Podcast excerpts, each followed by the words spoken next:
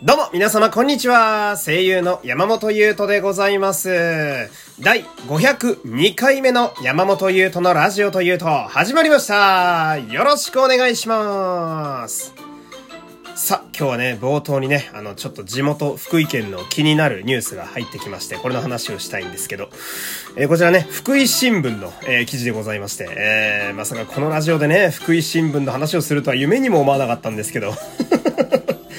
えー、こちら。まさに昆虫の王様。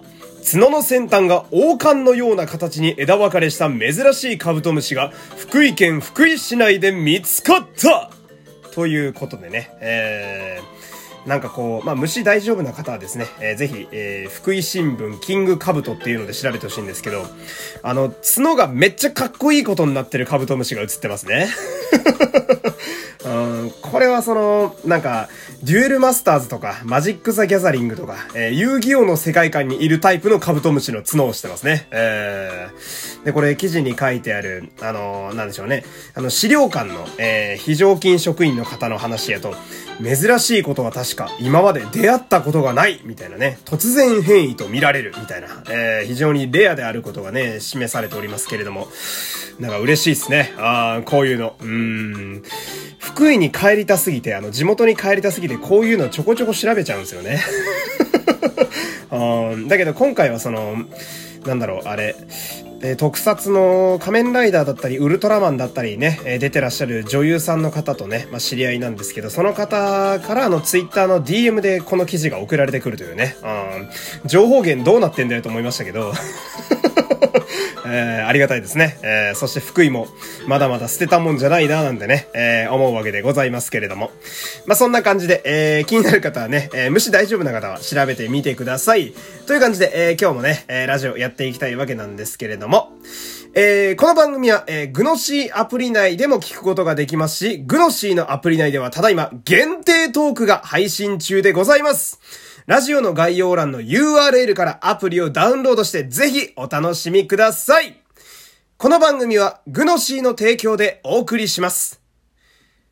さて、えー、あとはですね、言っていきたいのがさ、これ忘れないうちに、あのー8月のね、メールテーマ、実は皆様あったんですよ。えー、いろいろあってね、みんな忘れてると思うんですけど、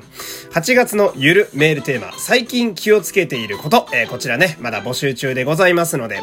ラジオトークのギフト欄かマシュマロ、どこか好きなところからお便り送ってみてください。お待ちしております。さて、えー、ここからはね、ちょっと今日メインで喋っていきたいことなんですけど、まあ、これしかないでしょう。えー、刀剣乱舞無双発売決定ウォーぜ いやー、最高ですね。もうたまらん。マジで楽しみ。うーん。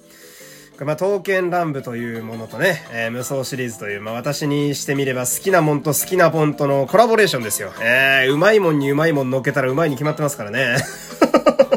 いやー、たまらなく楽しみですね。うん。まあ、刀剣乱舞に出会ったのは私はトーステがスタートなんで、まあ、去年からなんですけれども、うん、無双シリーズは、ほんと小学校の時からずっとやってて、うん、戦国、三国、オロチ、コラボもの、ほぼ全てプレイしてるんで、えー、非常に、えー、今から期待が私の中ではかかっております。えー、で、これね、その、いきなり生臭い話をするけれども、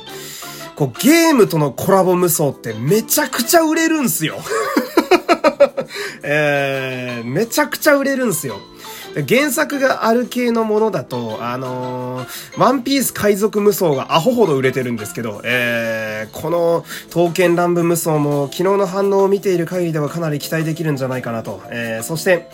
無双は2からね、かなり面白いとよく言われるんですが、今のうちからも刀剣乱舞無双2を期待してもいいかもしれないですね。あの反応を見るに。うーん。まあ、ダウンロードコンテンツでキャラ追加とかはね、えー、光栄テクモさんは得意なんで、そういうので増やしていくのかなとも思ったりするんですけれども。ほんで、まあ、これはちょっとね、私のだいぶ遠い記憶なんで若干曖昧なとこもあるんですけれども、あのー私が大学生の時、あまあ、7、8年前ぐらいですかね、の、あの、ファミ通、あの、ファミ通っていうゲームの雑誌があるんですけど、そのファミ通の、あの、なんか企画みたいなやつで、次に無双とコラボしてほしい媒体は何ですかみたいなアンケートがあったんですよ。えー、で、その時の1位がまさにその時代でノリに乗っていた刀剣乱舞だったんですよ。えー、だから、まあ結構時間は空いたけれども、ようやくそれが実現したっていうことでね、えー、こういう意味でも結構熱いなーなんて思ったりするわけなんだけど、で、やっぱ気になるのがその、誰が出るのか問題ですよね。えー、まあ昨日、一応公開されたのだと、まあ、三日月宗近と。で、シルエットで、多分、トンボキリさんと、多分、村正さんかなという人が、えー、映ってて、まあ、3人は確定で、15振り、えー、出陣するということが書いてあったんですけれども、えー、やっぱ皆さんね、思いますよね。私の推し、俺の推し出てくれと、えー、思うわけですよ。まあ、俺もそうなんだけど、いや、鶴丸国長出てくれ 鶴丸国長出てくれ頼むよヤゲン、ヤゲン、鶴丸、あとはマンバちゃん、長義も欲しいな。サミダレ号さん出てほしいけど難しいか。難しいか。うーん。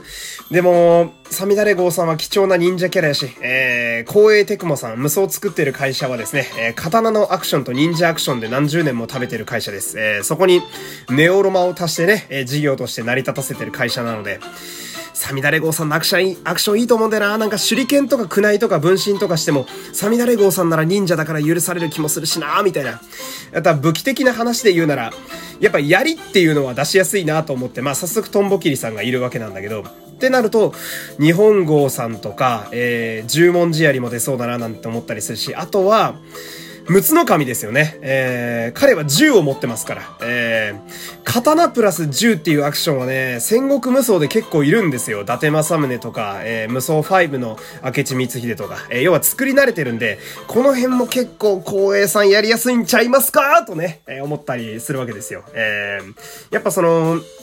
アクションゲームとして、えー、武器が同じキャラクターっていうのは差別化が結構難しかったりするわけなんだけど、そんな中でも武器がちょっとでも違うとやっぱそれだけでアクションの個性が出るんで、この辺は、ちょっと変わり者のね、あの、小物を持ってる刀剣男子たちにはかなり期待ができるんじゃないかなと。うん。あとは、まあ、これはもう俺の趣味なんですけど、あのー、無双シリーズって結構色替えだったり衣装チェンジがあったりするんですよ。ダウンロードコンテンツでいきなりわけわからんトンチキな衣装がね、えー、なんかサンタのコスチュームとか追加されたりするんですけど、戦国とかは。うん。だから、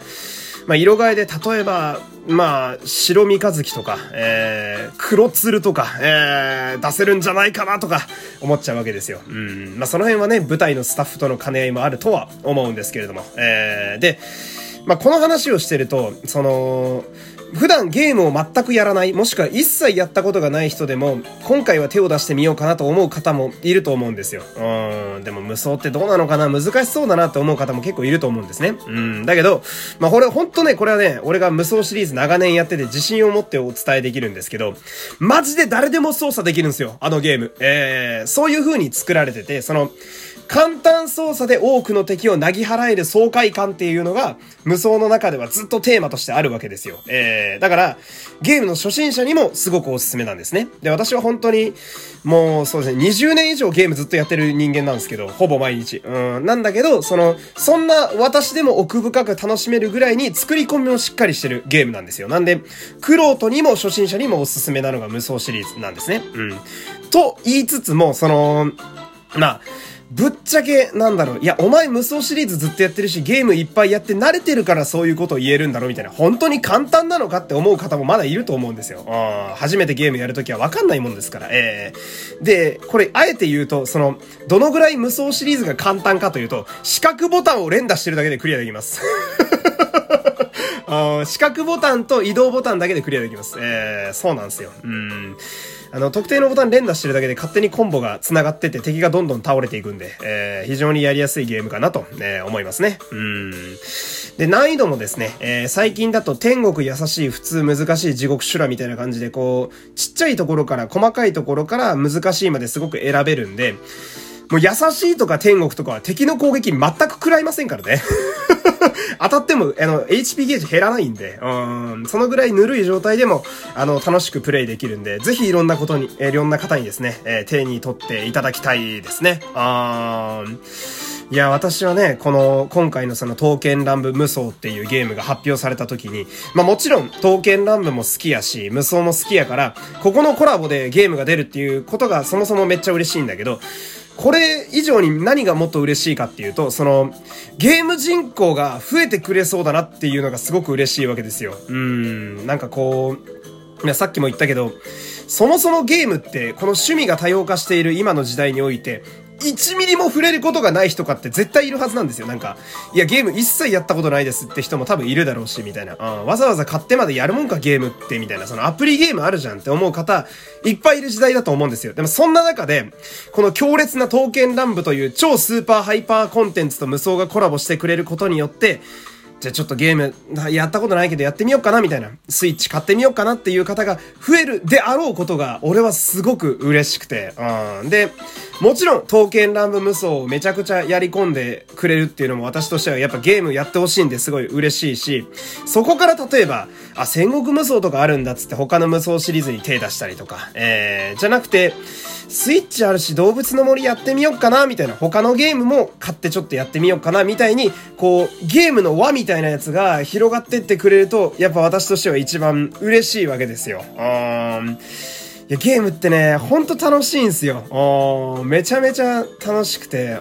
人とやってたりだとか、まあ、なんか、共有したり、たの、する楽しさとかもあるし、やっぱ一緒にゲームをやってる感覚って何にも変え難いものやと俺は思ってるんで、それを体感できるのが、いわゆる YouTube とかのゲーム実況やと思うんですけど、えー、まあ、とにかくこう、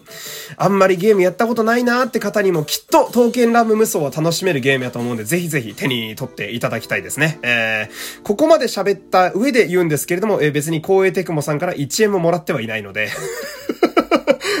ほぼ広報担当みたいなね、えー、ラジオでしたけれども、えー、時間が来たんでね、今日はこの辺で終わりたいと思います。えー、最後までお付き合いありがとうございました。山本優斗でした。また明日、さよなら